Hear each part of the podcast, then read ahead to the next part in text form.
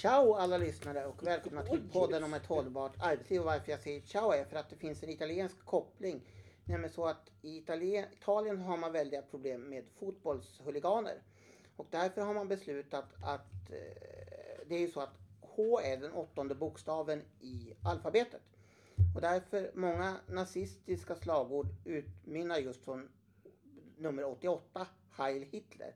Därför har man valt att förbjuda nummer 88, har parlamentet beslutat som tröjnummer inom fotboll. Okej. Däremot så har ju AMSAB inte förbjudit 88, så därför är detta avsnitt 88 av podden om ett hållbart arbetsliv. Annars Ja. trodde jag vi skulle ha någon koppling till eh, USA då, då det är dess nationaldag den 4 juli. Nej, det hade jag inte tänkt mig, men Jo, men nu blev det, Det så. blev det, ja. det är istället en italiensk koppling med tanke på att man där har förbjudit 88 på tröjnummer. Jag tycker det är lite... Ja, men då kan man säga så att åtta, fy, fjärde då är hälften utan å- åtta. Eller hur? Mm. Ja. Skulle vi, man kunna säga. jag tror vi lämnar det där. Ja, vi, vi vill i alla fall säga, hjärt, vi som säger hjärtligt välkomna här som vanligt våra två experter. Barbro Skoglund. Och Kaj Skolan Skoglund. och jag som eh, introducerade en liten italiensk koppling här i podden. Det är, jag heter Johan E. Skoglund och alla är från Age Management i Sverige AB.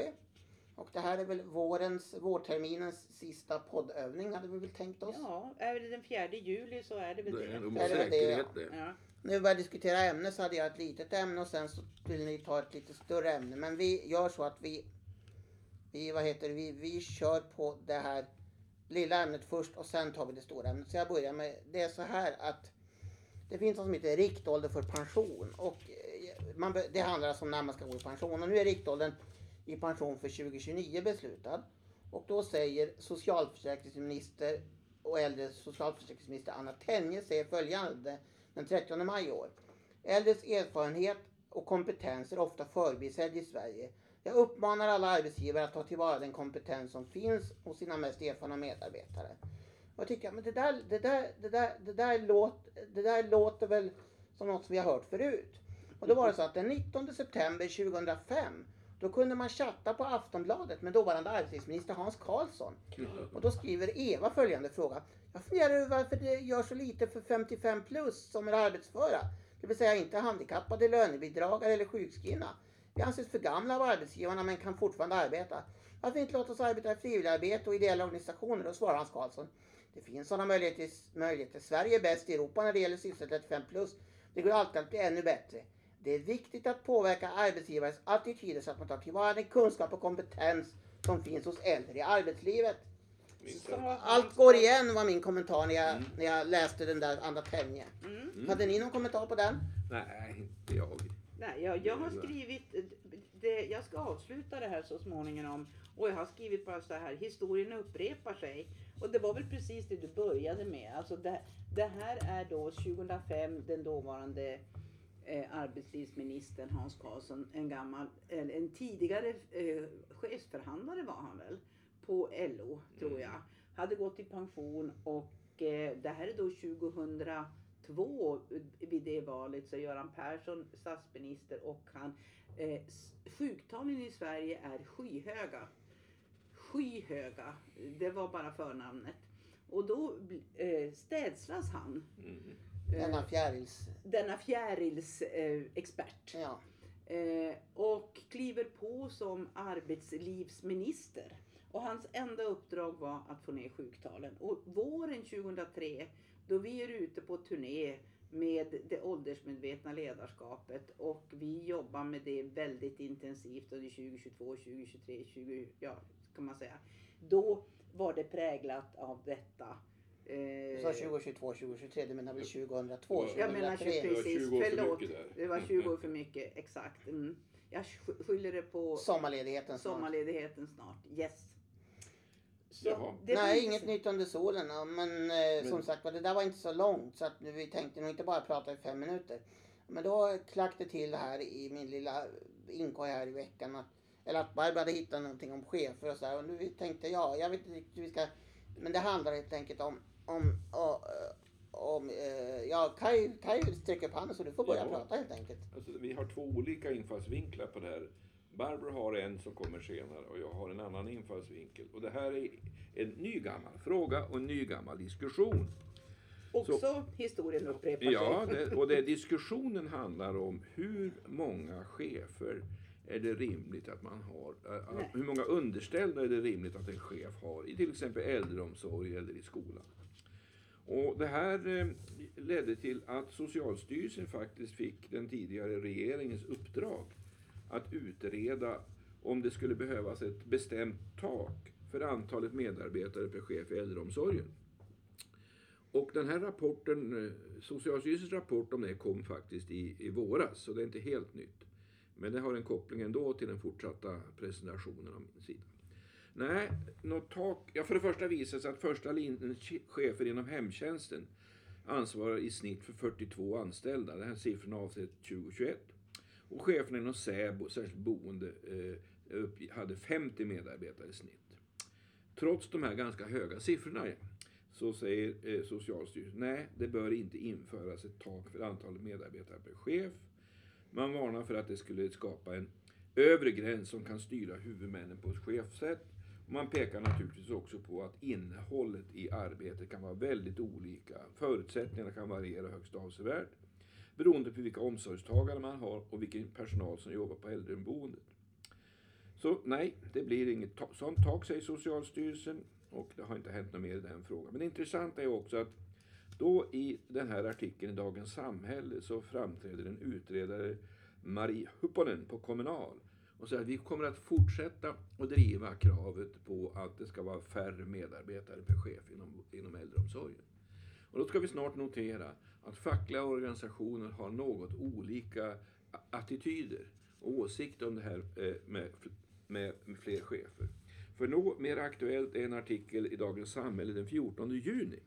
Då är det så att Göteborgs stad har fått ett förslag att man ska ha ett riktmärke på högst 30 medarbetare per chef inom all verksamhet. Vem har kommit med det förslaget? Är det politikerna? Ja, det är, det är en plan som har tagits fram in, inom statsledningskontoret. Okej.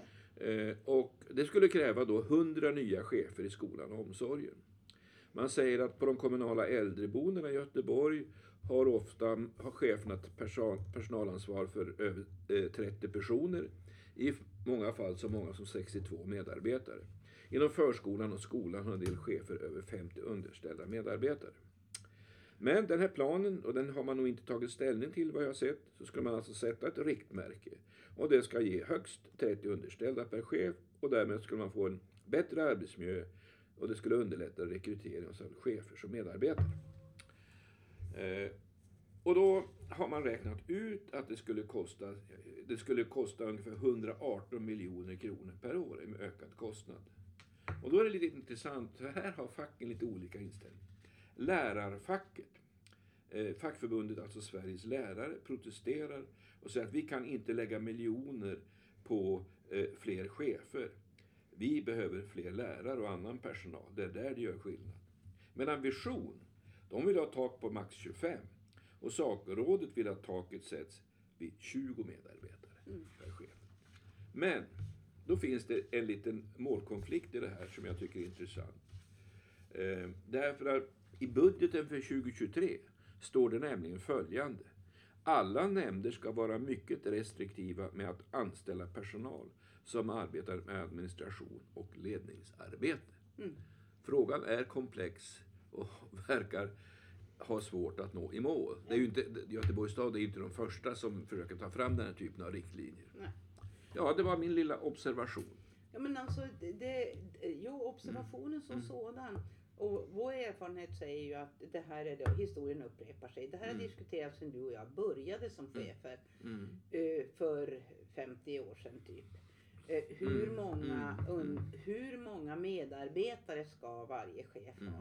Och man kan väl säga så här att när jag, när vi, jag kommer att komma in på DN Debatt eh, där eh, två eh, namnkunniga personer har skrivit en, en, en debattartikel så sent som den 27 Ja, den är uppdaterad den 27 juni men den publicerades den 24 juni. Får jag bara skjuta in. Det finns en myndighet som har intresse kring det här men som är förhindrad att utfärda bindande riktlinjer. Mm. Det är Arbetsmiljöverket. Mm. De brukar ofta påtala just det här förhållandet. Men Mm. de får och kan inte Mm. kräva något av Ja, arbetsgivarna. men det, jag, Mm. jag, vill, jag vill ta det här innan jag går in på det. Alltså, man skriver näringslivsprofilen tidigare vdn för Scania. Han är ju en klassisk näringslivsprofil. Leif Östling som tillsammans med före detta Metallordförande Göran Jonsson har skrivit en, en debattartikel som är ganska lång. Mm. Och som heter, Intressant konstellation. ja, apropå det var Leif har ju nu sin sån här, vad är det, kommi- kommission för samhällsnyttan och sånt där. Ja, ja. Mm, Och då säger så här, han säger så här.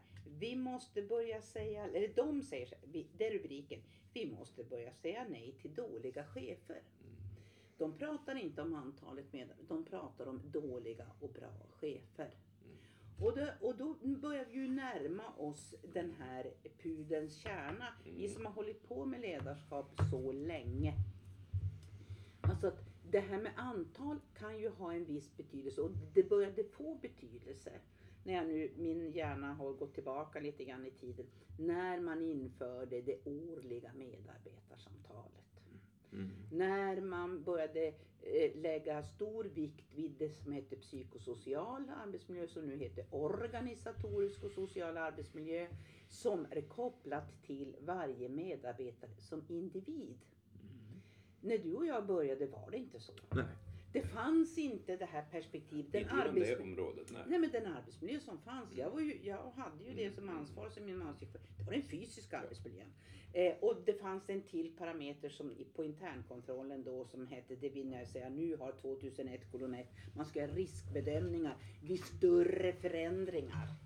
Och det handlade om att så att säga bedöma framförallt handlade det om den fysiska arbetsmiljön.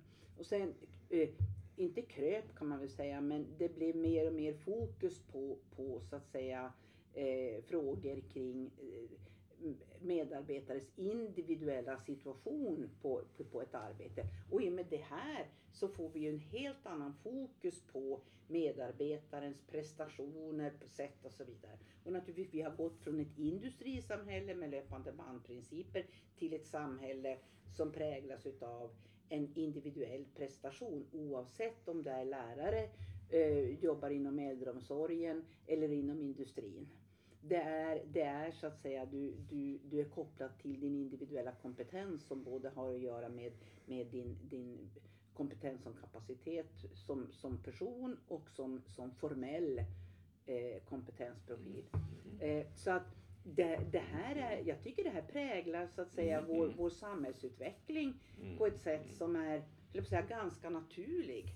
Och det är också så här att när du ser att Arbetsmiljöverket eh, vill gärna vara inne och, och, och eh, ha synpunkter på antalet. Och det har de försökt några gånger och det, det, det är ingen framgångsfaktor på det därför att man, det är arbetsgivaren som äger det här. Och det blir väl så tydligt det här att till och med de fackliga organisationerna i Göteborgs stad är oense. Eh, här har du alltså en, en lärare, Sveriges lärare som, som då säger vi vill inte ha fler rektorer. Därför att de, en lärare har alltid varit och är idag, du är, leder en grupp elever. Du är så att säga ledare i, i kraft av ditt, ditt, ditt pedagogiska ledarskap, det vill säga in, i klassrummet där du styr det här. Och man, då kan man säga, om jag fortsätter mitt resonemang Johan, så är det så här, ja är jag, är jag också, är jag en ledare över min situation, vem, när jag kommer in till en brukare på ett särskilt boende eller inom, inom ordinärt boende i hemtjänster. Ja, då organiserar jag ju, vi har nyss gjort ett arbete kopplat till faktiskt hur eh, in, inom en kommun, eh, hur inom hemtjänsten.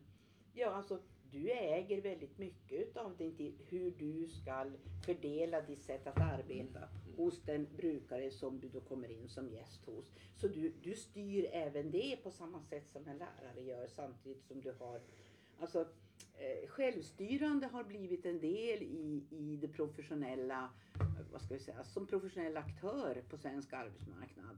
Så eh, till stora delar inom, så äger du tiden på ett helt annat sätt. Men det beror på om man blir mer och mer självstyrande då, då kanske man kan klara sig med färre chefer. Ja, alltså det här tycker jag är en väldigt intressant Mm, eh, mm. filosofi. De här författarna som jag pratar om tycker 20.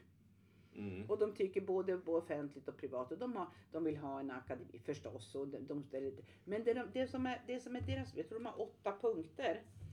Eh, man, man, det är angeläget att hantera chefsfrågan skyndsamt. Det vill säga, det fu- fungerar det inte så fungerar det inte. Det låter det prosaiska uttrycket från de här två Mm. rävarna. Eh, Mm. Vad heter det? silverryggar. har som- vi talat om tidigare. Precis. Ja, Eh, ge chefen rätt förutsättningar och där sätter man 20 personer. som medarbetare Ja. alltså. Ja, okej. Att vara en verksamhetsnära chef för fler fungerar sällan, tycker man inom industrin. Eh, man vill inte, säga så här, tillsätt inga låtsaschefer. Eh, chefstitlar utan budgetansvar är ingen riktig chef. Det hänger ihop och det är ju en del i det, det sätter vi check och bock på. Eh, man eh, vill att, se över chefsrekryteringsprocesserna. Det är svårt att rekrytera chefer. Det är svårt så att säga att göra. Vi vet ju att det är en flora, en gi- gigantisk flora av olika tester som finns för att identifiera vilka, om om man har rätt kvalifikationer för det här eller inte. Eh, bryt hierarkierna. Alltså en chef ska vara chef. Eh, men miljön där chefen verkar ska vara inkluderande. Alltså både och.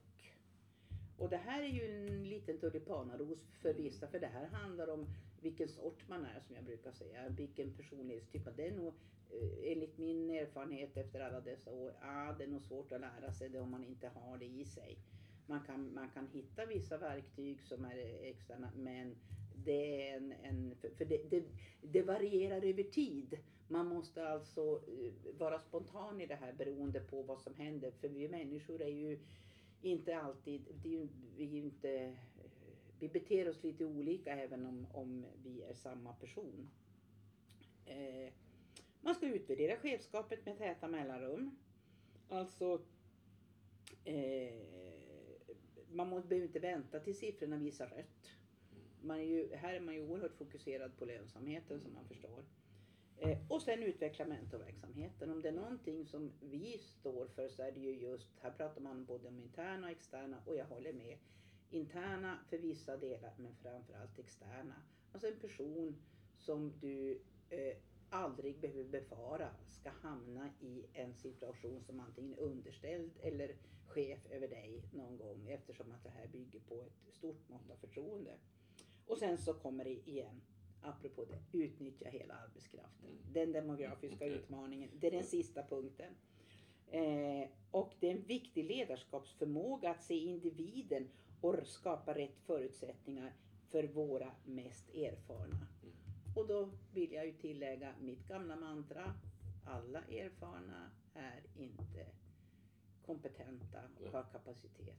Så att det är, det är, ju äldre medarbetargrupp du har desto mer spretare. Men kronologisk ålder är inget bra mått på arbetsförmåga. Får jag skjuta in två kommentarer Mhm. där? För det första, eftersom vi är inne i en hel del uppdrag där i grunden handlar om hur ledarskapet utvecklas så, så kan man väl hålla med om att, och det är klart, vi, vi får ju så att säga ett negativt urval men det är Och inte eftersom ja, uppdragen ja. ofta handlar om när problem. Ja. det, när Men har det så, det ibland- problem. Det är inte ovanligt att det har gått alldeles för långt. Och det här gäller även medarbetare, inte bara chefer, utan även medarbetare som inte funkar. Det tar för lång tid. Man, man vågar inte eh, så att säga, stämma i bäcken. Eh, det andra vi ska säga när det är rekrytering så tycker vi oss se, eller åtminstone jag, jag tror Barbara du tycker så också, vi har ju pratat om det, att man har en tendens att när man rekryterar chefer premiera det vi kallar för copycats. Mm. Det är människor som är väldigt verbala, som har lärt sig att säga de rätta sakerna. Man låter- använder rätt eh, nomenklatura utifrån, ja, Men, men i praktiken så är man ingen ledare. så är det en tom tunna. så är det en tom tunna. Och det är klart att kanske sk- skriva en bok och identifiera hur, ide- eller hur, hur avslöjar man de tomma tunnorna så att man inte anställer dem. Det var mitt. Ja, det var ingen dålig avslutning på det. Nej, Men en Johan tom han, han tunna som skramlar mest. Jo, jag ville bara in och säga att det är intressant också att man har väldigt länge talat om det här med storlekar på barngrupper och sånt. Att där Mm. har ju diskuterats. och Hur många barn ska det finnas för förskolepedagog? Och senast är det mycket uppmärksammade fallet där du hade de här anställda som vart åtalade för att ett barn omkom. Mm. Drunknade i samband med en Ja. Utflykt. Eh, Ja, med, samband med sim, simning i en, i, en, i en utomhuspool. Mm. Där simbassäng, där diskuterar man ju också vad som... Ja, och, eller elever i, i klasser Yes. eh, och så vidare. Så att, och nu när, förskole, när förskolan är så att säga en, en, en eh, pedagogisk verksamhet så Mm. står vi ju, är det ju precis samma typ av resonemang oavsett om vilket utav de olika skolformerna som, som eh, vi tittar på. Får vi gå på semester nu, programledare? Och vi går på semester. Jag vill bara ta upp en liten sak som jag faktiskt tycker är lite intressant. Jag brukar ju prata om den gode Herbert Blomstedt. Mm. Men han är faktiskt inte den enda som är en av mina stora idoler. Och Hoppsan, där ra- jag rasade rasade. det. Det är ingen rörde fara. på sig. När vi spelar in idag så är det alltså, är det alltså eh, den fjärde. Det innebär att en tisdag, Juli. Mm. juli. Det innebär att om man befann sig på Skansen igår i Stockholm så kunde man klockan 19 till 22 befinna sig på Galejan som är deras Ja. dansbana. Då kunde man dansa till Leif Kronlunds orkester som leds av Leif Kronlund och den 15 april i år fyllde Leif 92 år. Ja. Och han, Han leder är sitt storband med sina gamla musikerna men han kan ju de gamla Basie och Mille-låtarna som de spelar. Och han har ibland tagit in yngre vokalister som runt 30-årsåldern som sjunger. Men alla de stora har ju sjungit med honom. Lill-Babs, Siw Malmkvist, Janne. Malmsjö. Fränt. Och det är bara så, mm. Så jag tycker det är lite häftigt att... att Apropå men, åldersmedvetet. men där sitter det ju alltså, där sitter det ju. Han gav ju ut ett album för några år sedan också när han spelade lite poplåt och så här. Men det sitter ju i fingrarna. Det, Ja, Ja, det sitter i ryggmärgen. det gör det när man, har- när man har spelat upp till dans sedan början av 50-talet så gör det väl det. Ja, nu var han inte lite före, var han inte under Nej, han är 40-talet född 31 så att han var väl runt 20 tror jag i början av 50-talet när han började Okej. sin orkester. Ja, just det. Eftersom din mormor jazzade på Skansen till någon annan orkester. Vad de nu Ja, då var det. Tore Erling och det Tore var, Erling, och det var Lulle det. Ellboy och så var det Karl-Henrik Norin på, på, på, på Skansen en gång i veckan när hon jobbade i Stockholm. kom på början av 40-talet. Just det. Hur var det med semester? Ja, nu ska vi ta semester från podden och så säger vi att vi redan nu kan vi väl säga att vi kommer att återkomma till hösten med Ja, det Full sving hoppas Full vi. sving. Och vi hoppas podd 89 då. Ja, Mm. Så tack och hej och glad sommar! glad sommar. Och en skön och glad sommar, säger Barbro.